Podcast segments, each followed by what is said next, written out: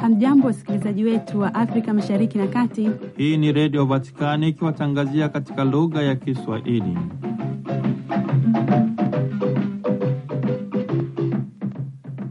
Karibu ndugu msikilizaji wa Redio Vatikani popote pale ulipo, wakati huu ninapokutandazia mkeka wa matangazo yetu kwa habari zifuatazo. Ukulu wa Mtakatifu Petro ni kielelezo cha mamlaka aliyopewa na Kristo Yesu ili kufundisha, kuongoza na kuwatakatifuza watu wa Mungu katika kifungo cha upendo.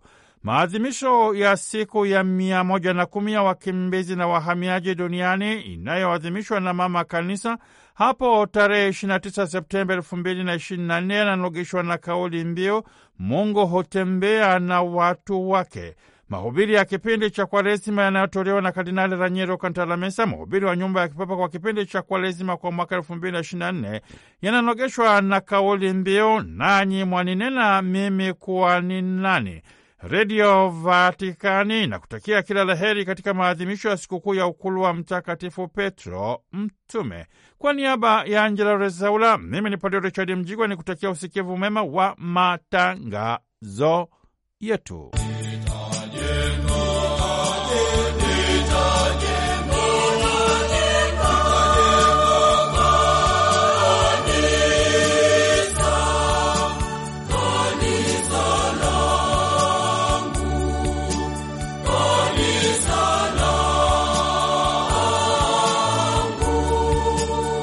Ndugu msikilizaji wa redio Vatikani, kila mwaka ifikapo tarehe ishirini na mbili Februari, mama kanisa anaadhimisha sikukuu ya ukulu wa Mtakatifu Petro Mtume aliyemkiri Kristo Yesu kuwa ni mwana wa Mungu aliye hai. Kristo Yesu mwenyewe akamthibitishia ukulu huu kwa kumwambia, wewe ndiwe Petro, na juu ya mwamba huu nitalijenga kanisa langu, wala milango ya kuzimu haitalishinda. Ukulu wa Mtakatifu Petro ni kielelezo cha mamlaka aliyopewa na Kristo Yesu ili kufundisha, kuongoza na kuwatakatifuza watu wa Mungu katika kifungo cha upendo. Mtume Petro alikirimiwa neema ya pekee iliyomwezesha kumkiri Kristo Yesu kuwa ni mwana wa Mungu na hivyo kupewa funguo kama askofu wa kwanza wa Roma, na baada yake wako waandamizi wake waliopewa dhamana ya kutangaza na kushuhudia huruma, upendo na msamaha unaobubujika kutoka kwa Kristo Yesu na kanisa lake. Kiti cha ukulu wa Mtakatifu Petro ni mahali ambapo askofu mkuu wa jimbo kuu la Roma nakaa na kuongoza, na kwamba kanisa kuu ni ishara ya mamlaka ya askofu na mafundisho yake ya kiinjili ambayo kama askofu mrithi wa mitume anaitwa kulinda na kuyasambaza mafundisho hayo kwa jumuiya ya Kikristo. Mababa wa kanisa wanasema kanisa kuu la kwanza kabisa ni katika chumba cha juu ambako Kristo Yesu walikuwa wamekusanyika kwa karamu ya mwisho na kupokea pamoja na Bikira Maria zawadi ya Roho Mtakatifu. Baadaye Mtume Petro aliyehamia Antiokia, mji uliohubiriwa na Barnaba na Paulo, na ambapo wanafunzi wa Kristo Yesu waliitwa Wakristo kwa mara ya kwanza. Hapo Petro Mtakatifu alikuwa askofu wa kwanza, na hii inaeleza kwa nini huko Antiokia kila mwaka tarehe 22 Februari waliadhimisha sikukuu ya ukulu wa Mtakatifu Petro, na kwingineko sikukuu ilikuwa inaadhimishwa kila mwaka tarehe 18 Januari. Kunako mwaka elfu moja mia tisa sitini Mtakatifu Yohane wa ishirini na tatu aliagiza kwamba sikukuu ya ukulu wa Mtakatifu Petro iadhimishwe kila mwaka ifikapo tarehe ishirini na mbili Februari. Maadhimisho haya ni kielelezo cha umoja na mshikamano wa kanisa chini ya uongozi wa halifa wa Mtakatifu Petro ambaye kwa sasa ni Baba Mtakatifu Francisco. Maadhimisho haya iwe ni fursa kwa ajili ya kuombea umoja na mshikamano wa kanisa katika masuala ya imani, maadili na utu wema. Tumkumbuke na kumwombea kwa namna ya pekee Baba Mtakatifu Francisco katika maisha na utume wake, ili daima aweze kutekeleza mapenzi ya Mungu. Mwenyezi Mungu katika huruma na upendo wake wa daima alitaka kuwakusanya watoto wake waliotawanyika sehemu mbalimbali za dunia ili wawe wamoja akamtuma mwanaye wa pekee Kristo Yesu ili awe mwalimu, mfalume na kuhani wa watu wote. Akamtuma pia Roho Mtakatifu, Bwana mleta uzima, asili ya muungano na umoja wa kanisa katika fundisho la mitume, ushirika, Ekaristi Takatifu na sala.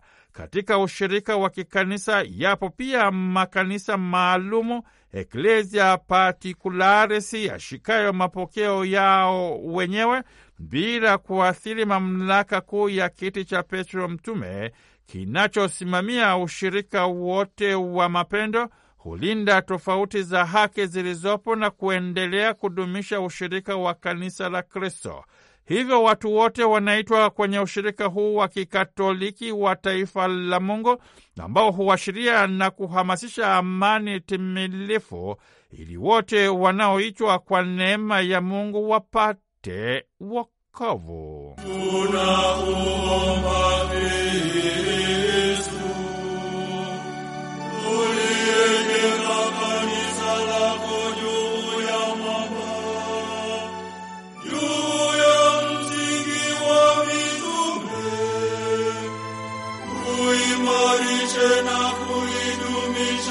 imani ya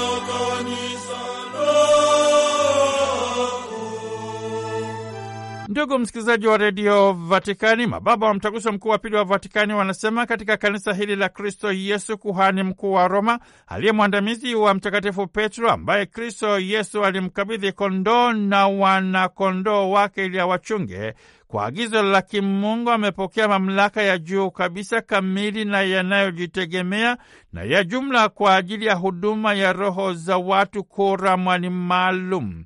Hivyo basi, kwa kuwa amewekwa kuwa mchungaji wa waamini wote, ili kukuza manufaa ya wote na ya kanisa zima na pia ya makanisa mahalia, anashika mamlaka ya juu ya kawaida juu ya makanisa yote.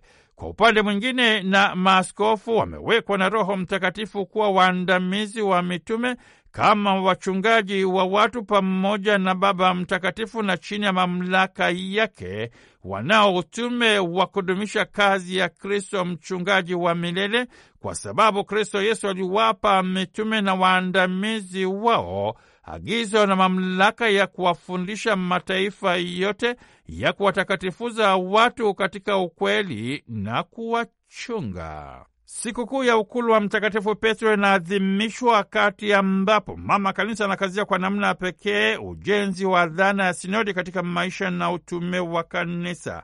Maadhimisho ya awamu ya pili ya sinodi ya kumi na sita maaskofu yananogeshwa na kauli mbiu kwa ajili ya kanisa la kisinodi, umoja, ushiriki na utume.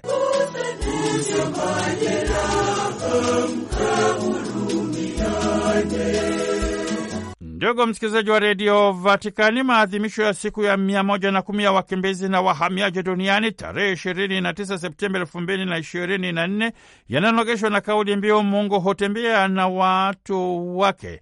Kauli mbiu hii ni kielelezo cha mama kanisa anayesafiri mitarafu wahamiaji na wakimbizi. Hii ni picha makini ya kanisa linalosafiri hapa ulimwenguni. Hii ndiyo njia inayopaswa kutekelezwa mintarafu maadhimisho ya sinodi, tayari kushinda vitisho na vikwazo vyote ili kufikia nchi yetu ya kweli kwa pamoja. Wakati wa safari hii, popote ambapo watu wa Mungu wanajikuta, ni muhimu kutambua uwepo angavu wa Mwenyezi Mungu ambaye hutembea na waja wake, akiwahakikishia mwongozo na ulinzi wake katika kila hatua lakini ni muhimu vilevile kuchambua uwepo wa Kristo Yesu, yaani Emanueli, Mungu pamoja nasi, katika kila mkimbizi na mhamiaji anayebisha hodi kwenye mlango wa mioyo yetu na kutoa fursa ya kukutana. Mababa wa Mtaguso Mkuu wa Pili wa Vatikani wanasema uchungu na fadhaa ya mwanadamu wa nyakati zetu, hasa ya maskini na wale wote wanaoteswa, yote ni furaha na matumaini, uchungu na fadhaa ya wafuasi wa Kristo pia. Chimbuko la siku ya wakimbizi na wahamiaji duniani ni kutokana na mahangaiko pamoja na mateso ya watu wa Mungu sehemu mbalimbali za dunia kutokana na madhara makubwa ya vita kuu ya kwanza ya dunia. Papa Pio wa kumi kunako mwaka elfu moja mia tisa kumi na nne akawaalika waamini pamoja na watu wote wenye mapenzi mema kusali kwa ajili ya kuwakumbuka na kuwaombea wakimbizi na wahamiaji duniani. Papa Benedikto wa kumi na tano akaanzisha siku hii rasmi na kunako mwaka elfu moja mia tisa hamsini na mbili ikaanza kusherehekewa na kanisa la kiulimwengu. Kunako mwaka 1985 Mtakatifu Yohane Paulo wa Pili akawa kiongozi mkuu wa Kanisa Katoliki kuanza kutoa ujumbe kwa ajili ya maadhimisho ya siku ya wakimbizi na wahamiaji duniani kama sehemu ya sera na mbinu mkakati wa Kanisa katika shughuli za kichungaji, ili kusikiliza na kujibu kwa dhati kilio cha wakimbizi na wahamiaji kutoka sehemu mbalimbali za dunia. Baba Mtakatifu Francisco anasema sera na mbinu mkakati wa Kanisa Katoliki katika huduma kwa wakimbizi na wahamiaji inajikita katika mambo makuu manne, yaani kuwapokea, kuwalinda, kuwaendeleza na kuwahusisha wakimbizi na wahamiaji katika maisha ya jamii inayowapokea na kuwapatia hifadhi, usalama na matumaini ya maisha. Mara nyingi twajisahau tena tunajiona wenye haki, rudia Mungu Ndugu msikilizaji wa redio Vatikani, ujumbe wa Baba Mtakatifu Francisco kwa kipindi cha Kwaresima kwa mwaka elfu mbili na ishirini na nne unanogeshwa na kauli mbiu kupitia jangwani, Mungu anatuongoza kwenye uhuru. Mimi ni Bwana Mungu wako niliyekutoa katika nchi ya Misri, katika nyumba ya utumwa. Baba Mtakatifu katika ujumbe huu anakazia zaidi wito wa ukombozi kutoka utumwani ili kukutana na Mwenyezi Mungu, huku wakiacha nyuma yao kongwa la utumwa. Mwaliko kwa kipindi hiki cha Kwaresima ni kufungua macho yao ili kujionea wenyewe hali halisi. Katika safari ya kutoka utumwani ni Mwenyezi Mungu anayeona, ongoza na kuwakirimia waja wake uhuru kamili. Kwaresima ni mwaliko wa kutambua ukuu wa Mwenyezi Mungu, toba, uongofu wa ndani sanjari na kuambata uhuru, na kwamba haya ni mapambano ya jangwa la maisha ya kiroho. Kwaresima ni kipindi cha kujizatiti katika sala na matendo ya huruma kama ilivyokuwa kwa yule Msamaria mwema, tayari kumwilisha wema, huruma na upendo wa Mungu kwa watu waliojeruhiwa kiroho na kimwili. Ni kipindi cha kujikita katika utekelezaji wa maamuzi ya kijumuiya. Itakumbukwa kwamba mihimili mikuu ya kipindi cha Kwaresima ni kufunga sala, tafakari ya neno la Mungu sanjari na matendo ya huruma kiroho na kimwili. Ni katika muktadha huu mahubiri ya kipindi cha Kwaresima yanayotolewa na Kardinali Raniero Kantalamesa, mhubiri wa nyumba ya kipapa kwa mwaka elfu mbili na ishirini na nne, yananogeshwa na kauli mbiu nanyi mwaninena mimi kuwa ni nani? Huu ni mwaliko kwa kila mwamini binafsi kutoa jibu mwafaka kadiri ya mwanga wa Injili ilivyoandikwa na Yohane: mimi ni mkate wa uzima ule utokao mbinguni Mtu yeyote akiula mkate huu ataishi milele. Mkate huu ni mwili wangu ambao nitautoa kwa ajili ya uzima wa ulimwengu.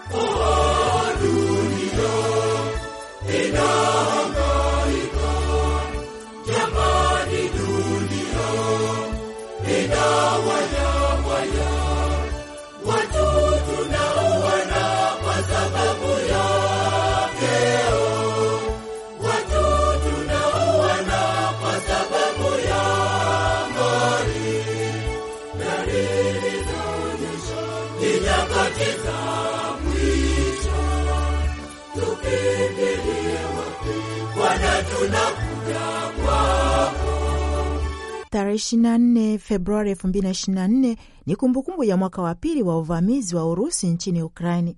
Wawakilishi wa kitaifa wa jumuiya ya Kiorthodoksi, Kikatoliki na Kiprotestanti kwa kushirikiana na mtandao wa amani na upatanishi wa muungano wa kiinjili wa ulimwengu mzima ushirika wa kiinjili wa Kanada na baraza la makanisa nchini Kanada walitia saini waraka wa kichungaji kuhusu Ukraini, Kanada na kanisa ili kuwaalika kila mtu kujumuika katika maombi ya amani. Kwa mujibu wa wito wao, wanabainisha kuwa bila kwa njia yoyote kupunguza mateso na huzuni zinazosababishwa na vita na vurugu katika sehemu nyingine za dunia, tutasimama pamoja kuwaalika Wakristo na watu wote wenye mapenzi mema kutafakari kwa sala jinsi sisi sote tunavyoitwa na tunaweza kuchangia ili kufikia mafanikio ya amani ndani na kwa Ukraini. Ujumbe huo katika barua ya kichungaji umeidhinishwa na wakuu wa viongozi 45 ambapo barua hiyo inabainisha njia sita muhimu za kuimarisha amani. Njia ya kwanza ni ya sala, ya pili ni kusaidia wakimbizi wa Kiukraini Ya tatu ni kuihimiza mipango ya kidiplomasia kwa ajili ya amani ya haki na ya kudumu nchini Ukraini, Ya nne ni kutafuta uhusiano wa ushirikiano wa usaidizi wa kibinadamu, na tano kukumbuka tarehe 24 Februari, siku ya kuzuka kwa vita hivyo. Ni matumaini ya upatanisho na rais wa baraza la maaskofu Katoliki Canada, Askofu William McGrattan, askofu wa jimbo la Calgary, akiungwa mkono na bodi ya wakurugenzi wa baraza la maaskofu Canada. Ni moja ya watia saini waliotajwa katika waraka huo ambao sasa unapatikana katika lugha ya Kifaransa, ya Kiingereza na Kiukraini. Kwa njia hiyo wanatoa mwaliko wa kushiriki viunga hivyo ili kuomba na kufanya kazi pamoja kwa ajili ya kuhamasisha amani na amani iweze kupatikana.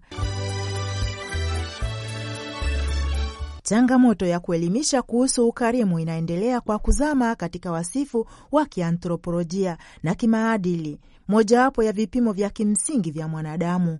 Kwa kutiwa moyo na Papa Francisco, washiriki wa kuhamasisha vyama, taasisi, mifuko na jumuiya zinazofanya kazi katika nyanja za ushirikishwaji na mapokezi wamepanga kufanya mafunzo ya siku nne katika nyumba ya udugu huko Sacrofano, Roma, kuanzia tarehe 27 Februari hadi tarehe mosi Machi 2024. Toleo la pili la mafunzo litakaloendeshwa litatanguliwa na mikutano kwa njia ya mitandao minne ya kina juu ya mada ya mazingira magumu na aina mpya za umaskini, wakati kozi mjini Roma itatoa nuru ya uhusiano kati ya jamii jumuishi na shida zitakazotokana na kudorora na kudhoofika kwa mfumo wa kijamii, udhaifu wa wanaume na wanawake, na maeneo kama changamoto ya dharura, jambo ambalo kwa muda mrefu limekuwa fundisho la uchambuzi wa kisiasa, kijamii na kiuchumi, na kutafakari kuchambuliwa katika mienendo yake, ili pia kufichua uwezo wake na vipengele chanya.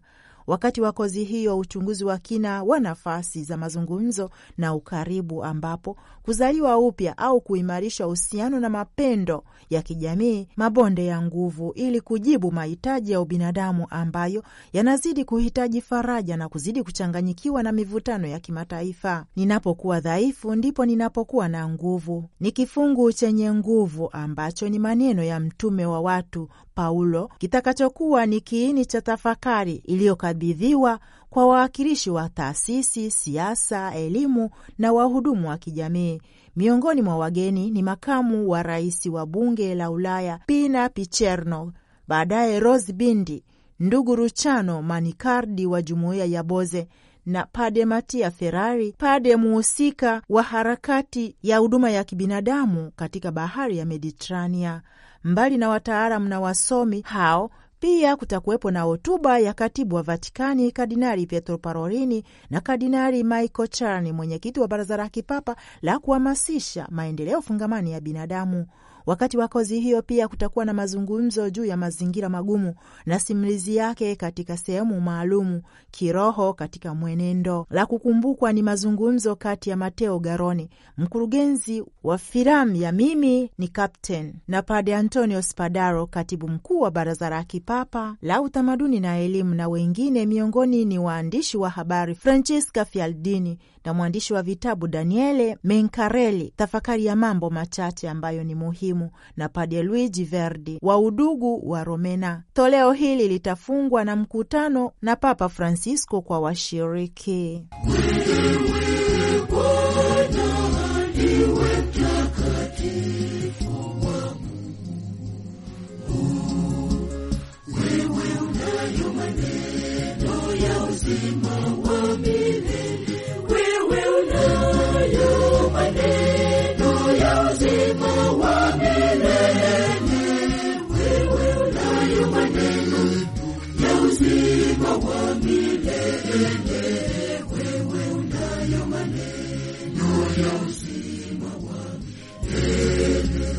Kwa zaidi ya juma moja, zaidi ya asilimia 95 ya wakazi wa Sake wamehamia Goma na maeneo mengine. Alisema hayo Pade Faustini Mbala, paroko wa parokia ya Huruma ya Mungu iliyoko takriban kilometa 20 kutoka Goma nchini DRC mji mkuu wa Kivu Kaskazini, na ambayo imezungukwa na vikundi vyenye silaha vya M23. Waasi wako kilomita mbili kaskazini kuelekea Kimoka na upande wa magharibi kwenye kilima cha Kiwuli. Pia huko Rutoboko karibu na shule ya sekondari ya Pendevie ni tishio lao liko karibu. Pade huyo alisema katika kijiji chenyewe. Aliendelea kwamba kuna wapiganaji wa wapinzani wa wazalendo na askari wa kawaida wa jeshi. Wakati wakazi wa Sake wakiwa bado majumbani mwao, mabomu mawili yalianguka karibu na parokia na kambi ya watu waliohamishwa ambayo ilikuwa imejengwa hapo na kusababisha vifo na majeruhi wengi. Ili kutafuta makao, watu walielekea barabara ya kwenda Goma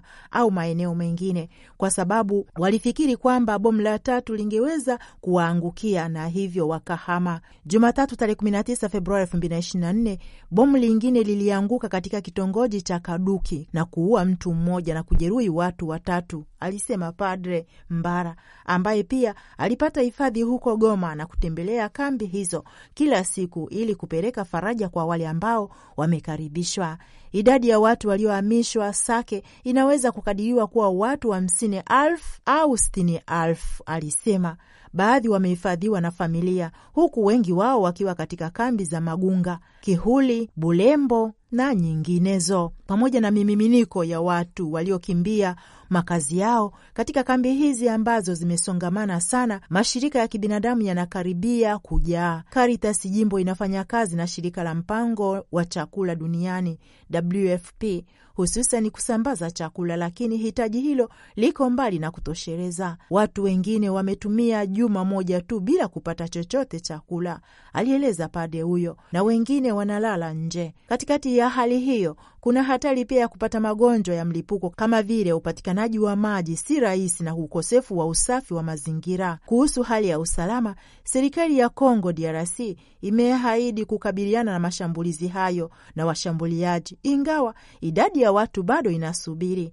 Pia kuna wasiwasi kwa sababu katika nafasi zile zile ambapo M23 wanajikuta sasa, wanamgambo wa kikosi cha ulinzi wa taifa ambacho ni kikundi chenye silaha kilichoundwa na Laurenti Nkunda mnamo elfu mbili na saba elfu mbili na tisa pia walijikuta hapo zamani wamezungukwa kwa miaka miwili. Kwa hivyo kuna hofu kwamba historia hiyo inaweza kujirudia. Ndugu msikilizaji, paroko wa parokia ya Sake naiomba serikali ya Kongo kufanya kila linalowezekana kurejesha amani katika eneo hilo, akihimiza kutafuta sababu za msingi za mzozo unaosababisha vifo na ukiwa katika eneo hilo la DRC na kutafuta suluhisho ambalo sio mbadala bali lenye ufanisi na la kudumu. Mwaliko kwa jumuiya ya kimataifa basi ni kuhamasishana ili kukomesha hali hii, kwa sababu idadi ya watu inateseka kweli kweli, na mgogoro wa kibinadamu utatokea ikiwa hakuna uingiliaji wa haraka. Aidha, wamealikwa Wakristo ulimwenguni kote kuombea kurudi kwa amani inayohitajika sana ili waweze kumfanyia Bwana kazi kwa amani. Kwa takribani siku kumi, eneo la mashariki mwa DRC limekuwa uwanja wa mapigano makali kati ya jeshi la Kongo na kundi la waasi wa M23 lililoungwa mkono na Rwanda, kulingana na ripoti kutoka katika serikali ya Kongo na wataalamu wa Umoja wa Mataifa. Mapigano hayo yamejikita karibu na Goma, mji mkuu wa jimbo la Kivu Kaskazini. Huko Kinshasa, kama ilivyo katika miji mingine mingi nchini kote, maandamano yaliandaliwa kupinga kile ambacho Pade Mbala alikiita vita vilivyowekwa na mauaji ya halaiki ambayo hayakujulikana kwa miongo mitatu. Maandamano ya mjini Kinshasa na Lubumbashi, kusini mashariki, yalilenga MONUSCO, utume wa Umoja wa Mataifa nchini DRC na balozi za nchi za magharibi zinazotuhumiwa kuunga mkono Rwanda. Madhehebu ya udini ya ibukayo yanaharibu hisia ya kuwa mali ya taifa ya Iraki na hata Wakristo wanaburutwa kwenye mantiki ya udini na migawanyiko yake. Kwao jumuiya ya wadhaifu iliyo ya wachache iambukizwayo na udini ni sawa na kujiangamiza binafsi. Huu ndio wito wa kuhuzunisha na wa kusikitisha uliotolewa na patriaki wa Wakaldayo Kardinali Luis Rafaeli Sako wa Wakaldayo na wa dunia nzima. Onyo hili lilitolewa kwenye kizingiti cha kile kinachoonekana kwa Kardinali Sako kuwa saa mbaya kwa jumuiya asilia za Kikristo nchini Iraki, wakati wa mwisho ambapo kuendelea kwao katika nchi ya mizizi yao ya kihistoria inaonekana kuwekwa hatarini, sio sana kuhusiana na maadui wa nje, bali na tamaa ya kimadhehebu na misukumo inayogawanya mioyo ya kaka na dada katika Kristo. Moja kwa moja kutoka kwenye kichwa cha ujumbe huo, patriaki alikumbusha maneno ya Yesu katika Injili kulingana na Mathayo isemayo, kila ufalme uliogawanyika peke yake huanguka na kila nyumba iliyogawanyika peke yake haiwezi kudumu. Katika ujumbe huo uliotolewa Dominika tarehe 18 Februari 2024, patriaki anaoji mvutano wa kimataifa na kikanda na vyama vya ufisadi ambavyo vinafanya kazi kugawanya raia katika jumuiya za madhehebu na wameweza kuharibu hisia ya kuwa taifa. Sasa nchini Iraki, aliendelea Kardinali Sako, kila mtu anadai kuwa ni wa jumuiya yake mwenyewe, Washia, Wasuni, Wakurdi na sasa pia Wakristo, wakati serikali pia zimenaswa katika mantiki hii ya madhehebu, zinaonekana kutokuwa na uwezo wa kulinda mamlaka yenyewe ya kitaifa ya nchi. Ni Angella Rwezaula, Vatican News. Ndugu msikilizaji wa redio Vatikani, usikose kujiunga nasi tena tunapokushirikisha mahubiri ya kipindi cha Kwaresima yanayotolewa na Kardinali Raniero Cantalamessa, mhubiri wa nyumba ya kipapa. Kwa niaba ya Angela Rezaura, mimi ni mtoto wa mkulima Padre Richard Mjigwa nikisema tumsifu Yesu Kristu, laudetur Yesus Kristus.